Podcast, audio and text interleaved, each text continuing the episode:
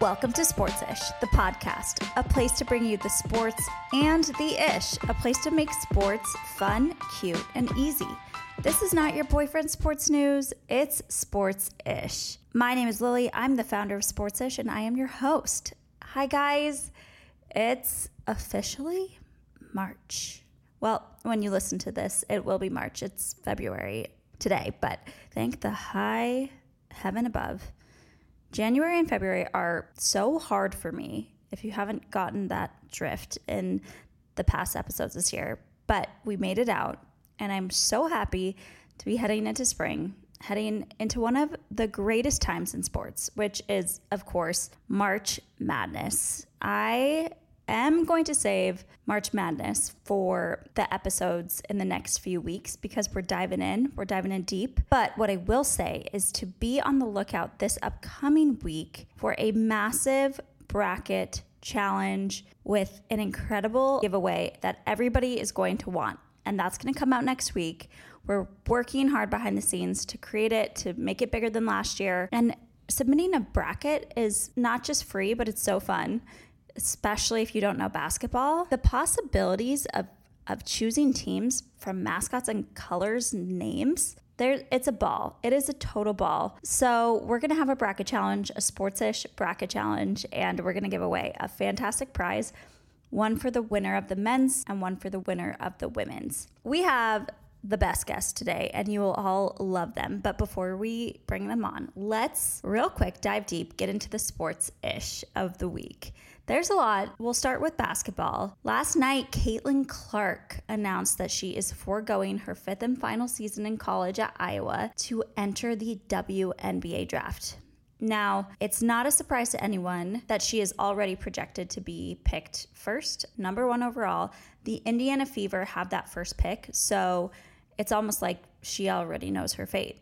Caitlin Clark is going to Indiana, and the city of Indiana is going wild. There's billboards popping up and tweets going out, and everyone from Indiana is basically has already accepted that Caitlin Clark will be going to the Fever. So, a few weeks ago, she passed the NCAA women's scoring record among any female college basketball players.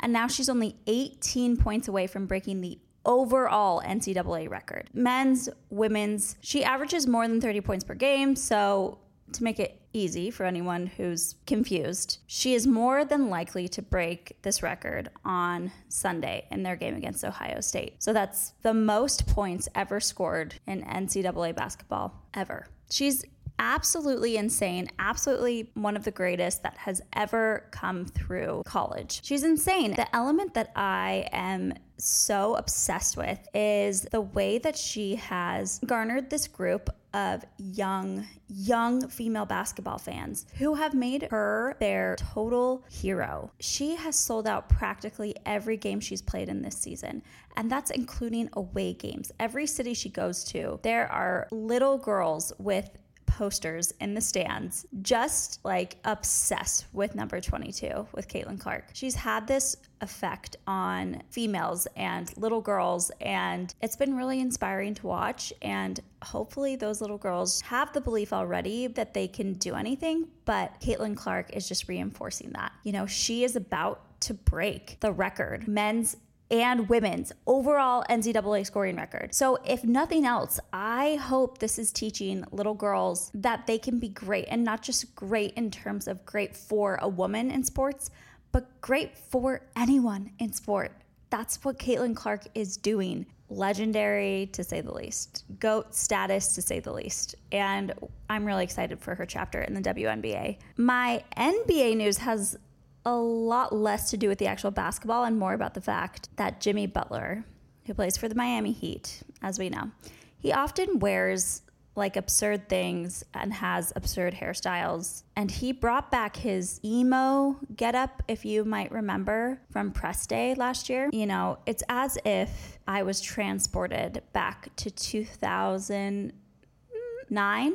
Yeah, 2009 for me with my straightener and just going to town on my hair, frying it to a crisp with my pink Paul Mitchell Express flat iron. His hair is so straight, it goes over his eyes. Anyways, so yes, Jimmy Butler in his emo phase because he was in a Fall Out Boy music video. And yes, Fall Out Boy, like Sugar We're Going Down Swinging, which is a total bop, by the way. But the song is called So Much for Stardust. And he has his emo hair, but he's in a purple cowboy outfit.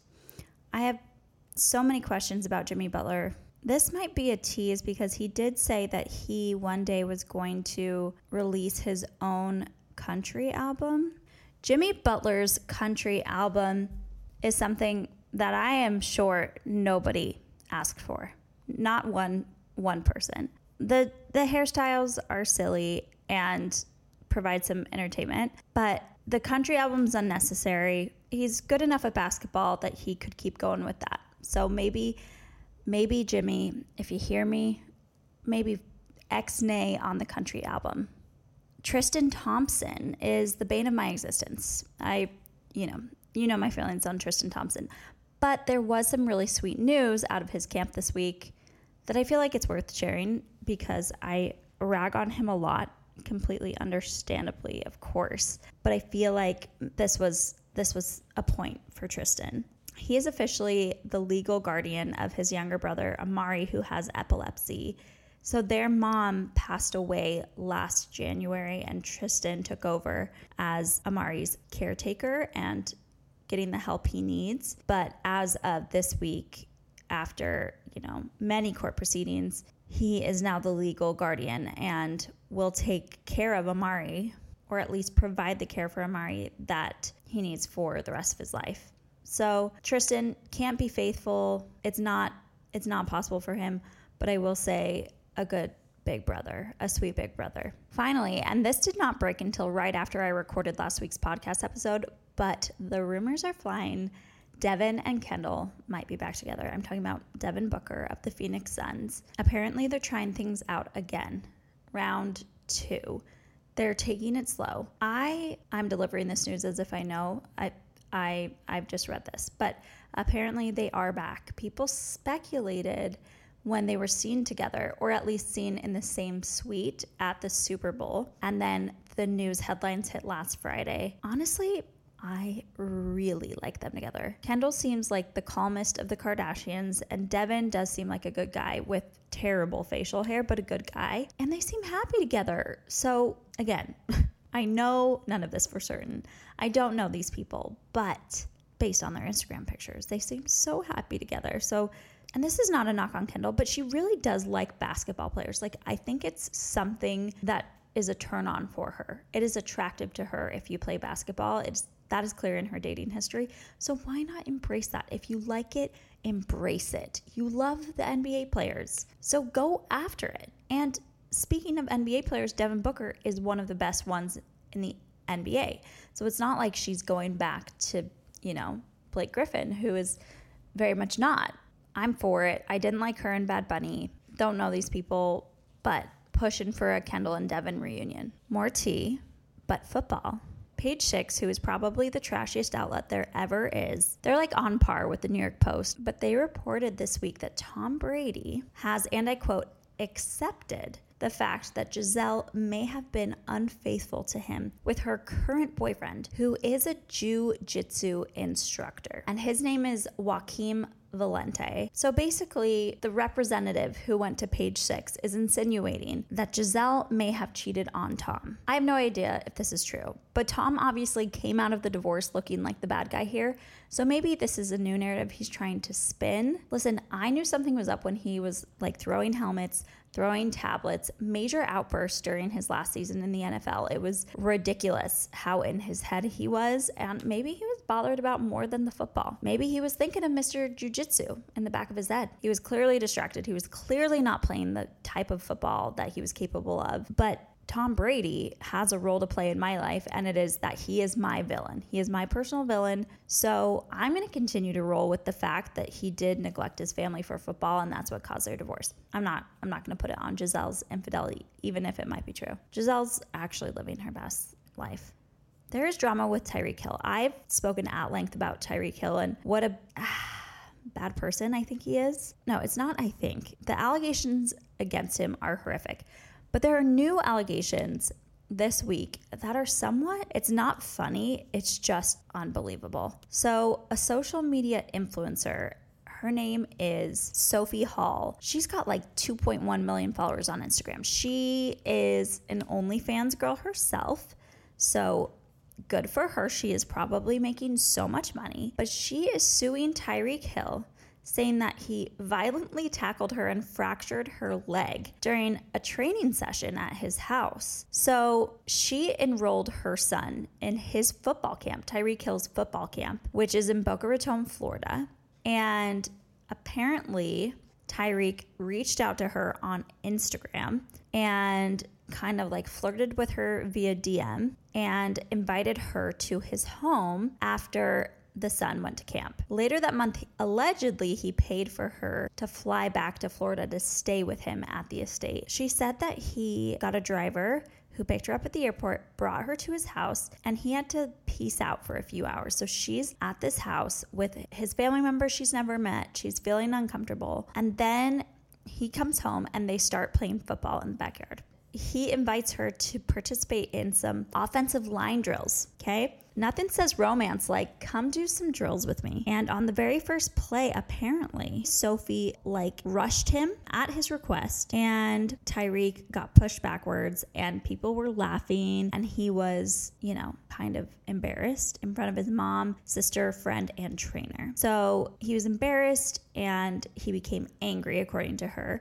So they continued to play and then he tackled her and broke her leg. This is all according to the court documents. Just a very bizarre story. And honestly, minor in comparison to what Tyreek Hill has been accused of before. So, do we think this will have any impact on his career in the NFL? Not at all. Do I think he will have to pay this $50,000 fine to Sophie Hill? Yes, absolutely. And if that's true, if if any of that is true, what a weird chain of events. My favorite news of the week is that Bethenny Frankel is feuding with Ed Kelce. Yes, I am referring to the former housewife of New York City who somehow is still on social media and still relevant and has a podcast. I why? Why?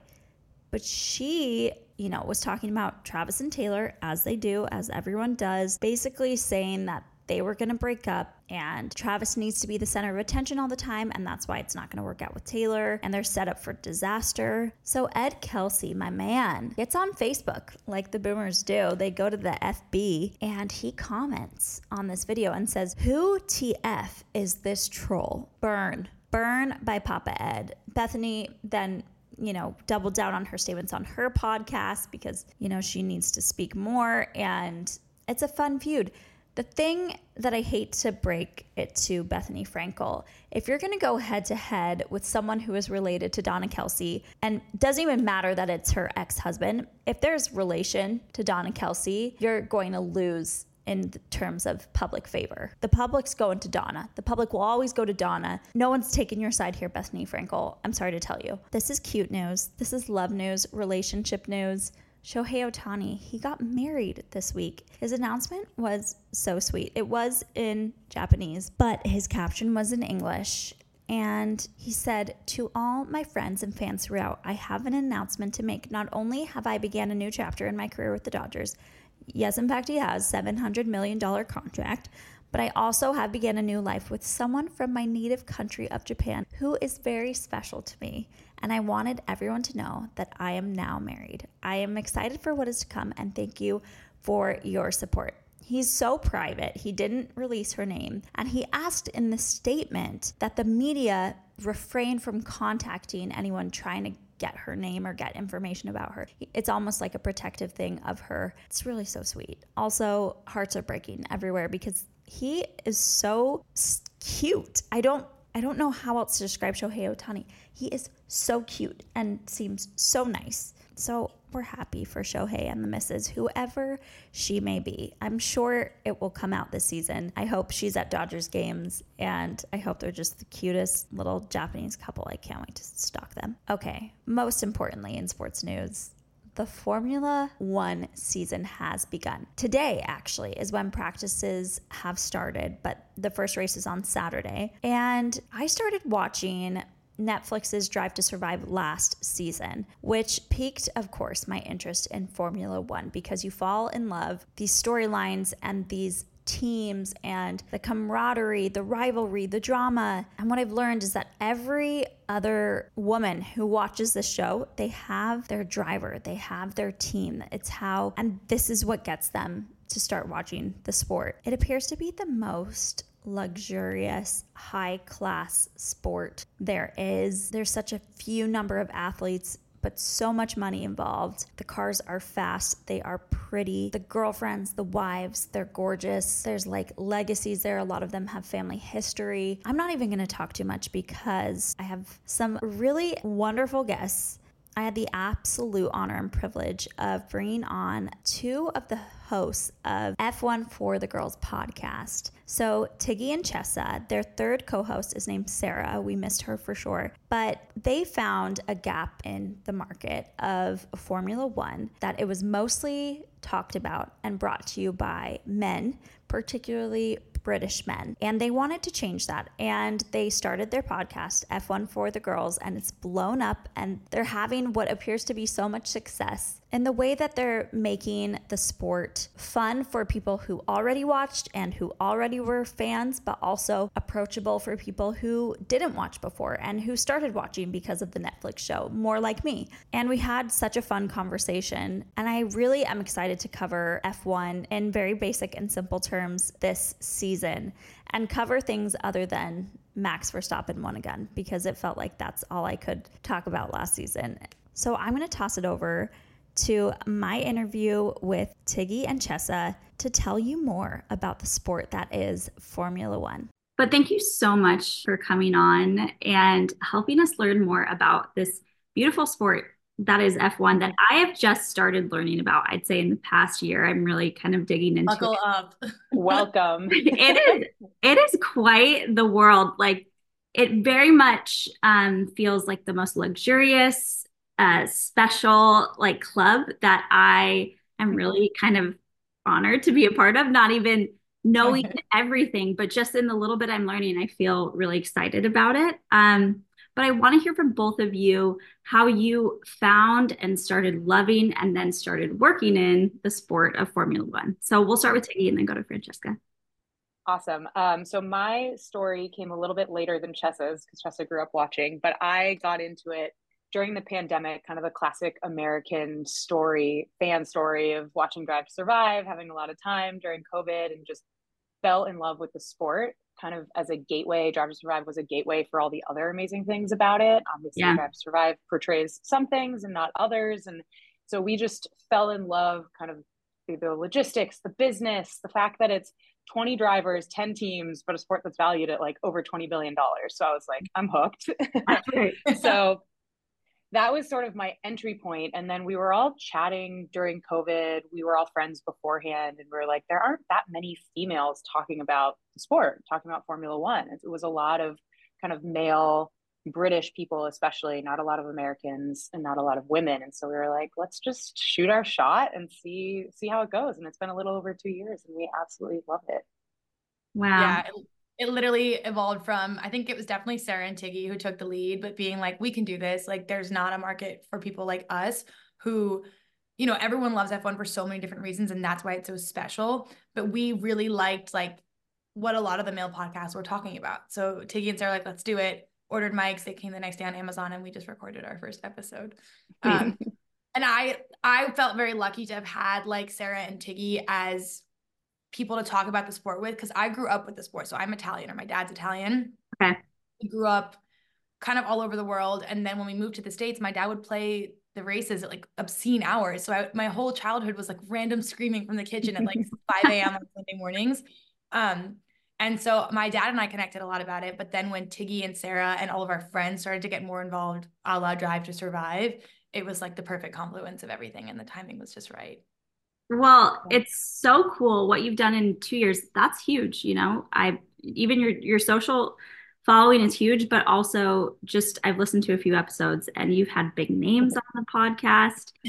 you're, you're doing really cool things for the girls. Most yeah, important for the girls. We try not to freak out when we've had two driver interviews and it's just like kind of not not imposter syndrome, but we're like, I cannot believe this is our lives. Yeah. we're like, stay cool, stay cool. Well, okay, so having grown up around F1, let's just take it very basic for people who haven't watched maybe. Explain in your words, in the simplest term, what Formula One is and what they do and what we're watching at these obscene hours. Chessa, you want to start? Okay, you're a yeah. veteran. So, Formula One in the US, Formula One can get lumped in or mistaken with other motorsport series like NASCAR, etc. But what makes Formula One really unique is one, it's a single car seater, okay. single car series. So single seater car. So one driver in the car at a time, whereas NASCAR, sometimes you have like bigger cars. Yeah. That's one thing. The tracks are not oval. So every track is different and they're all over the world. And you can have a traditional track or you can have a street circuit, which literally runs, the race runs through the middle of a city, like okay. um, all over the world. So that's the one thing. And then you have 20 drivers, 10 teams. For every race, you're basically competing to come first in the race. But there's a whole weekend that leads up to the race on Sunday. And what you're watching during the weekend is practice. So a lot of the time, it's not just about the driver, it's about the car, the setup, the engineers, the years of research and development that go into developing a car. So you have practice on the, at the beginning of the weekend to kind of help everyone get up to speed, collect data on the different conditions, what to expect for that specific weekend on that track. Then you have qualifying, which is basically every car and every driver go out and try to set the fastest lap time that they can in a specific time. Okay. And then that's going to like allocate them all across the starting lineup. So if you came first in qualifying, you're going to start first in the race. Right. And then it's all about not having your car fail on you and, finishing, and finishing first. Tiggy, did I do a good job? You did a great job. That was, that was perfect. I, I think I'll just add a couple things, maybe like context and color. So I think when people think about F1, if you don't know a lot about the sport, you just think about drivers just going in circles and you're yeah. like, why why is this exciting? but I think it's actually one of the most physically demanding sports, and a lot of people don't think about it like that. When we were we were talking to Max Verstappen's trainer, and the way he put it was like you basically have to be fit enough to run a marathon because the races last for two hours, but you also have to be as strong and conditioned as a sprinter because your heart rate can reach 90% of its max at the start on overtakes um, and all sorts of other things like the g force in the car when you're turning. So there is a lot of conditioning and training and athletics that goes into the sport. So when people are like, "Oh, you're just driving in circles," like I think that really oversimplifies it. Yeah. Um, and then the other thing I would add, just to Chessa's point around the teams, like people think about, oh, it's just 20 drivers, but you have hundreds and hundreds of people working behind that driver and that car to build the fastest car possible. It's a huge kind of technology experiment r&d lab for automotive like automotive industry as a whole but also just you know how can we produce the fastest and best car and there so many things that go behind that. So if you're a data nerd if you're into technology like there's so much to dive into. So yeah. i think more so than any other sport it's really it's heavily driven by analytics by strategy um, by numbers in a way that i think some other sports less so during the moment um, kind of have. Totally.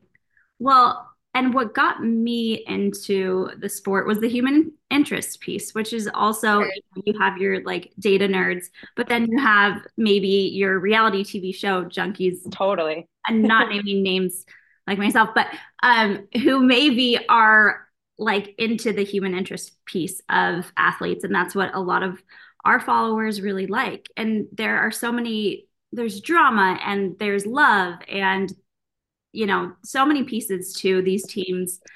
Let's talk about the Netflix show because you said that's the things that got you hooked as well. Yeah. How do you think it has changed the sport of Formula One?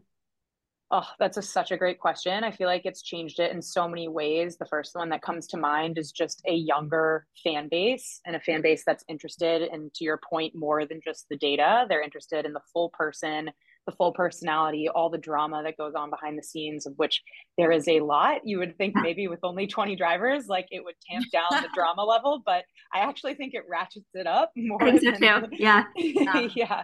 You would expect, like, you have people leaving teams mid season. You have Lewis Hamilton, veteran, like one of the best drivers of all time, like leaving his home on a dime, not even telling his parents the day he like announces it. So right. there's so many different things. And I think one of the things I said at the beginning about a sport with so few people but valued at over $20 billion is like the number of sponsors, the number of partners. Yeah. It just like adds more layers of drama and fun and just like all sorts of personalities in the room, which I think makes it such a blast. Yeah. And one thing that we, you know, when Tiggy said there's hundreds of people on a team, and yeah. so there's that whole like business component. There's a lot of people, a lot of human interest, a lot of different stories there. But the Formula One world itself is so small. Like all of these drivers grew up karting together. So if you can like go through their archives on Instagram, you can see photos of like Gasly and Ocon karting together and competing when they were seven or eight years old. And like apparently that's when the rivalry started. I mean, if you watch this season, they have like kind of a whole episode on that. But right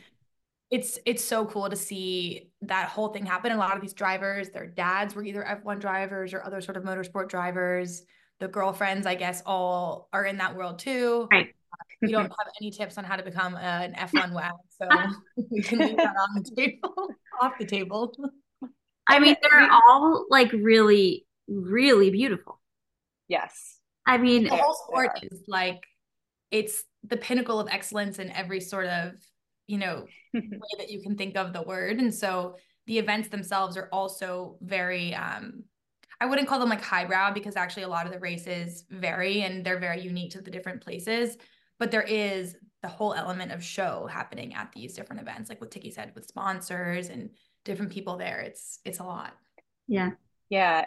And I was just gonna add as well, like when you ask about how Drive to Survive kind of has changed the sport, I think for one, it's made it much more inclusive, especially for Americans. Mm-hmm. Like we have so many more fans, I feel like, than we've ever had in Formula One, so many more females. And I think that in turn brings a different type of sponsorship, different types of brands. Like we now have three races in the US, which people have differing opinions on, but like it's mm-hmm. really growing. We love sport. it. yeah. we have to point out like F1 is owned by an American company. So right there's right. reason behind it but yeah it's just i think it's made the sport more inclusive and so many more so much more growth so many more different types of fans which i think is a positive overall so in terms of the drivers you know we hear so much about max verstappen and they whenever i mm-hmm. touch on f1 especially last season it was like and max verstappen won again and we won again and that's about all we have for today um, but there's so many interesting storylines and unique personalities and like I said, drama. If you were introducing someone to the world of F1 and you said, you gotta, you gotta take a look at blank. Who's mm. who's the driver? Who's the driver that you would say the ladies need to and we're not talking about their looks because you know they're all attractive, it's great. But I mean like the storyline, the history, who's yeah. the that captivates each of you? Okay, so good thing Sarah couldn't make it today because otherwise all we would do is talk about Max Verstappen because that's her driver. right. Okay. For someone who's new to the sport, there's two ways you can approach it. And we always say that you can love a driver and love a different team. They don't have to be synonymous. So I am always of the ilk that like I don't really care specifically about a driver or a team per se. I just want everyone to be competitive and really fighting wheel to wheel. So in that sense, Red Bull, incredible car, incredible driver, and Max Verstappen, like I don't really think about them that much because it's kind of assumed that they're gonna or he's gonna keep winning. Yeah. I would say is the teams that have made really, really big strides year over year and during the year in developing their car. So for me, that is McLaren. They are a 10 out of 10, 10 slam dunk team. They developed the car really well last year, started to win, and came out really high on top at the end of the season. They're competing for, you know, P2, P3, P4 consistently. Their drivers are really young and have a lot of like untapped potential. So exciting to see that. And branding wise, like McLaren is not an American team, they're a British team, but they have the sensibility of an American team and really understand the fan base over here. And just to clarify for anyone who doesn't know who the McLaren drivers are, Oscar oh. Piastri and Lando Norris people love Lando. He's, yeah. he's been driving for a little bit longer, but I personally love him. And we interviewed Oscar last year, so he's he was a rookie last year. It's his second year now, but he's being talked about as one of the really up and coming drivers, potential future world champions, kind of of the ilk yeah. of Lewis Hamilton, Charles Leclerc. Right. Um, so I love them as well. But for me, I've always been a Lewis Hamilton girl. I just think when it comes to story, there's no one better or more inspiring in terms of the way he grew up, his background, the barriers he's had to overcome. He didn't grow up in a wealthy family. He's the only black driver on the grid and he is one of the best drivers of all time and the the things that he's had to do to kind of overcome barriers to get to that point and the elegance and the class and the way that he just stands up for the things that he believes in and helps other people kind of fight for as well I just think there's no better ambassador for the sport than him. Um, but he's also probably one of the most outside of F1 well known people in the sport. Mm-hmm. Like he's kind of transcended the F1 world to become right. more of a pop culture icon in many different ways. And so I just think he's, you can tell how much I love him, but I'll get yeah. off my soapbox, but I, I love Lewis. I, I'm with you. Tiggy loved Mercedes, and I guess we still love Mercedes, and Tiggy still loves Mercedes, but now she has to get used to Lewis is going to be wearing red next year, and so we're going to know. Let's talk about that because that really took the world by storm, and we didn't, you know, say anything in the first 24 hours, and all of a sudden I got this flood of DMs like, "Are you going to talk about Lewis Hamilton?" and I'm like, "Yes, yes, I guess, I guess we are. We, we gotta like, I gotta find more info on this." But um, this broke the world, the internet. It broke like fans who didn't even watch F1 religiously. Like, talk to us about how how you guys felt with that news.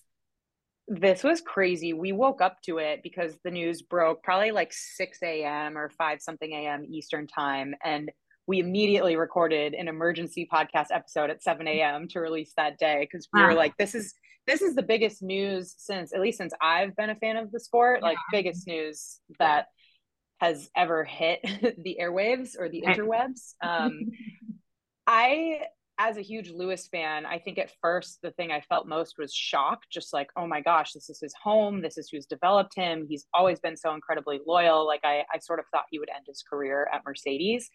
But the more I've like gotten used to it, the more I've heard him speak about it and think about some of the the reasoning behind it, the more excited I am for it. I think it's an iconic move. Like every driver would love to wear red and drive Ferrari. It's the most classic, the most historic team. And so I think it is poetic if Lewis decides to end his career at Ferrari. Like it makes a lot of sense. And yeah, hopefully they'll deliver him a good car.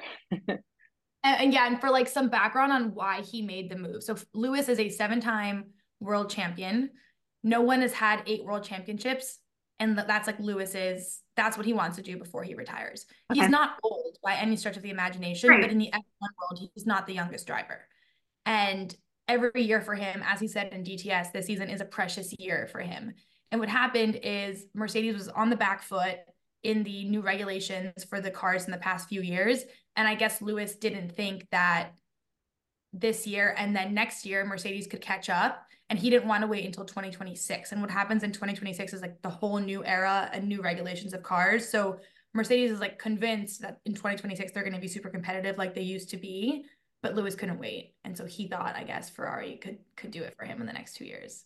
I'll give a couple more spicier reasons yeah, besides the, the 2026 question so the the rumors are and toto basically confirmed as such that they were not mercedes was not willing to give lewis a long-term contract because they're wow. looking at this young potential star kimi antonelli um, and so they were only offering lewis i think maximum a two-year contract and lewis was like that might not be enough time for you to get your act together mm. and the other potentially spicy reason is just the money apparently ferrari offered him a hundred million dollar contract which i'm not sure mercedes was was able to do or willing to do one of the two dang, I mean, a hundred million, you, you, gotta go. You gotta, yeah. Gotta wear red.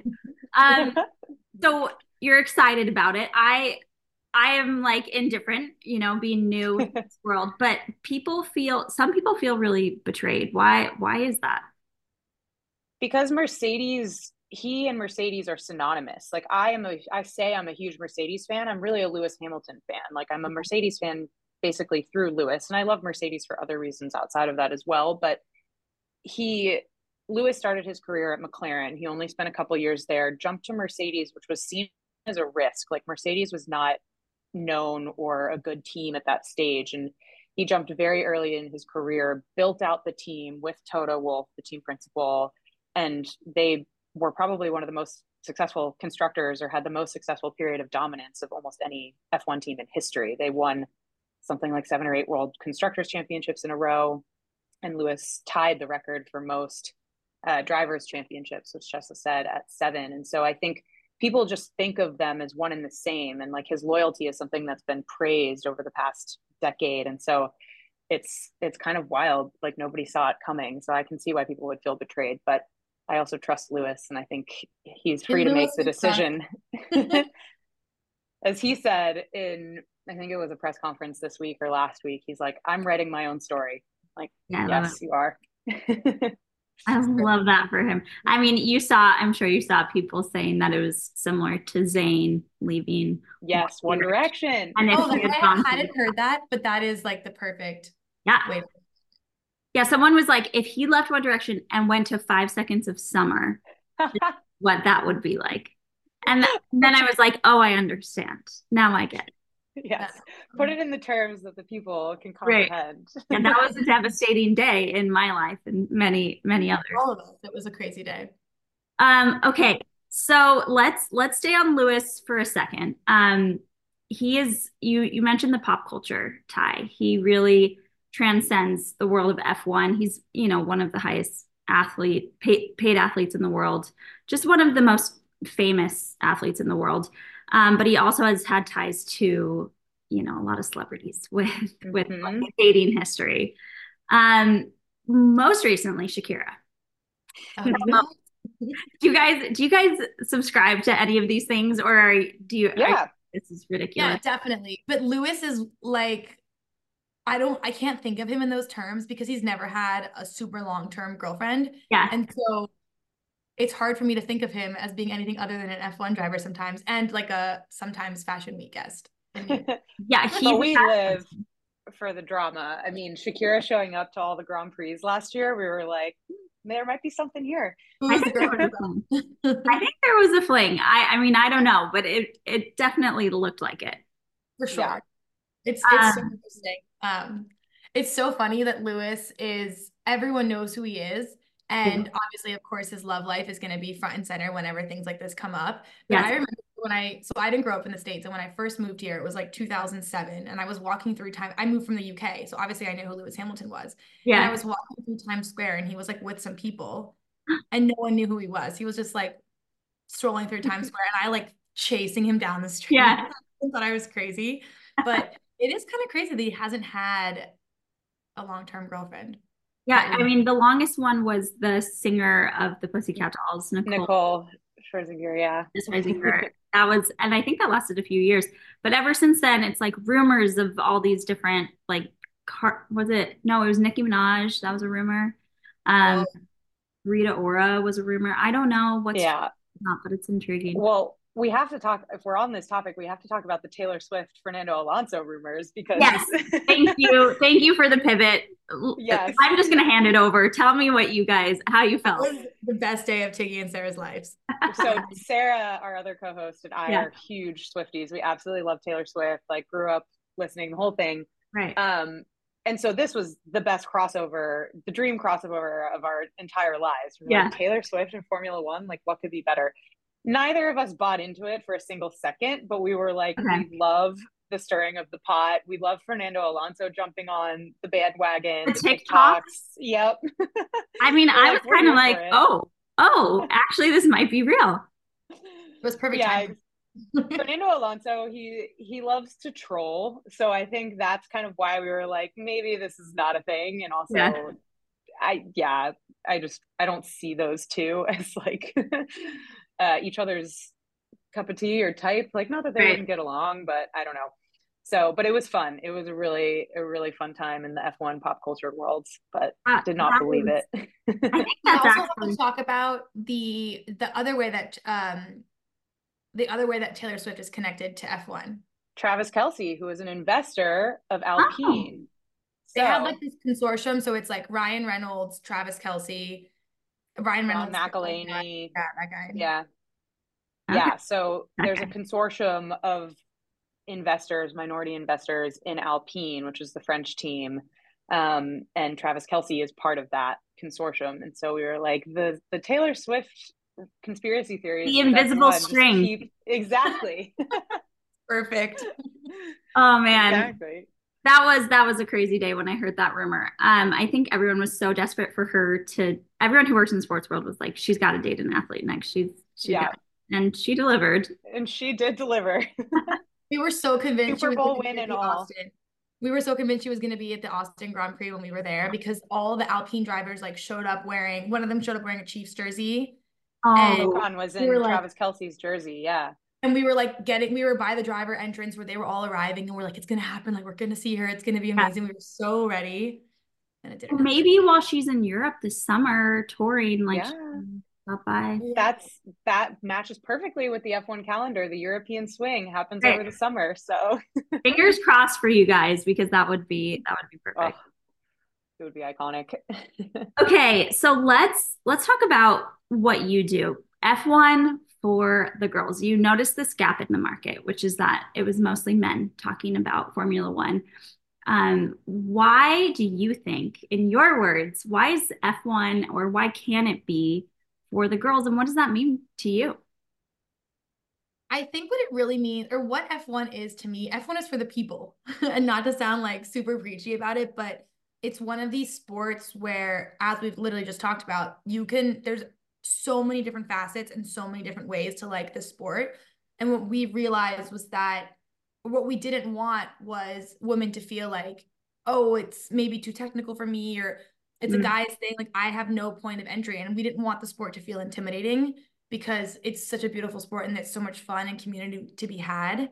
So the reason that we're for the girls is because we're really for everyone and we want people of like anyone who feels like they're dipping their toe in or just want a relatable way to approach the sport for everything that it is to kind of like come to our community and they just want to say it how it is. I love it. I I totally agree and I think on the point of why F1 can be for women and for everyone, I think there are three things that come to mind for me. One, like we sort of mentioned at the beginning, there are more women working and succeeding and getting spotlighted in the sport than ever before. You know, we have so many, what goes hand in hand with that are so many more female content creators. They're bringing more female brands, they're bringing more female fans, more sponsors. Like, I don't know if anyone saw the Charlotte Tilbury livery for F1 Academy, but like, that's huge. That wouldn't have happened even like three to five years ago. So I think there are so many more women being spotlighted creating content, that sort of thing that I think helps everybody better understand that it can be for everyone. And then the third thing would just be F1 Academy and the rise of that over the past year or so. They had their inaugural season last year. And this year, we actually just released an episode on that yesterday um, about F1 Academy's like make or break year, their breakout year and how important that is. But it's about getting younger women into the sport to hopefully have a pipeline to actually get to F1 as a driver, you know, yeah. and that's something that we've never had before. But I think we have a higher chance now than ever before. It's going to take a while, but there are so many, so many opportunities. Well, yeah, I'm going to plug F1 Academy one more time. Like, if anyone mm-hmm. listening has not heard about Susie Wolff or researched Susie Wolff she is Toto Wolff's wife. He's the principal of Mercedes. She runs the F1 Academy series, and it is just unbelievable how much they have going on and how how they're poised to do so many great things this year. But wow. we also have to say, like, she's not just Toto Wolff's wife. She is like she's a race car driver. She's she is. Yeah, Toto Wolff is her husband. exactly. That's amazing. Um, well, and I think both of you should probably step back and realize that you have a hand in some of these advancements made for females because there's now a new demand. And so I hope you feel really proud of the work you've done. You know, I'm watching from a like from afar, but I can see that there's change being made within the sport because there are more women watching. And the Charlotte Tilbury news, I was like, gosh, that's got to be F1 for the girls behind that. That's yeah. I wish that was our idea. It was so cool. We did get a little tip off ahead of time that that was coming, but um, only because I have a friend who works at Charlotte Tilbury. no, but that's huge. That's yeah. really exciting. Yeah, it's great. And we we're so appreciative too of like being able to not just connect with other creators in the F1 space, but with people like you because it it takes like a rising tide lifts all boats sort of thing. So the more women talking about sports and supporting each other, is so amazing. So we're so thankful to have talked with you today. Thank you. I like don't want to keep you any longer, but I just if you could just give us like, you know, the season starts today and the 1st mm-hmm. race just give us a little synopsis of what to expect for 2024 other than Max Verstappen winning everything. That's all. Okay, I'm not going to give any false hope here, but he was complaining yesterday about his car during practice. So Ooh. maybe we have some hope for excitement. But a couple things yeah, it is called sandbagging. The couple things I would say to look out for outside of Red Bull and Max Verstappen, look out for the fight between McLaren, Mercedes, and Ferrari. I think they'll all be really gunning for P2, which, if you're not a Red Bull fan, that's the most exciting part to watch because you're not just watching one team win over and over again. You're focused yeah. on sort of the the battle one step below. Um, I think another thing, it's there are 24 races this year, like Chesa mentioned, all over the world, but it's a record for the number of races. And so uh, that comes with it some I guess complaints and criticism from teams and drivers about how unsustainable that is. But like it's a really fun year to get into it because there are more races than ever. So I would look out for that. Um, and then yeah, F1 Academy's big year. It's their second year, but they have their F1 is sponsoring drivers at each F1 Academy team. So there's like so much more connection and so much more yeah. to watch if you're interested in in women and female drivers.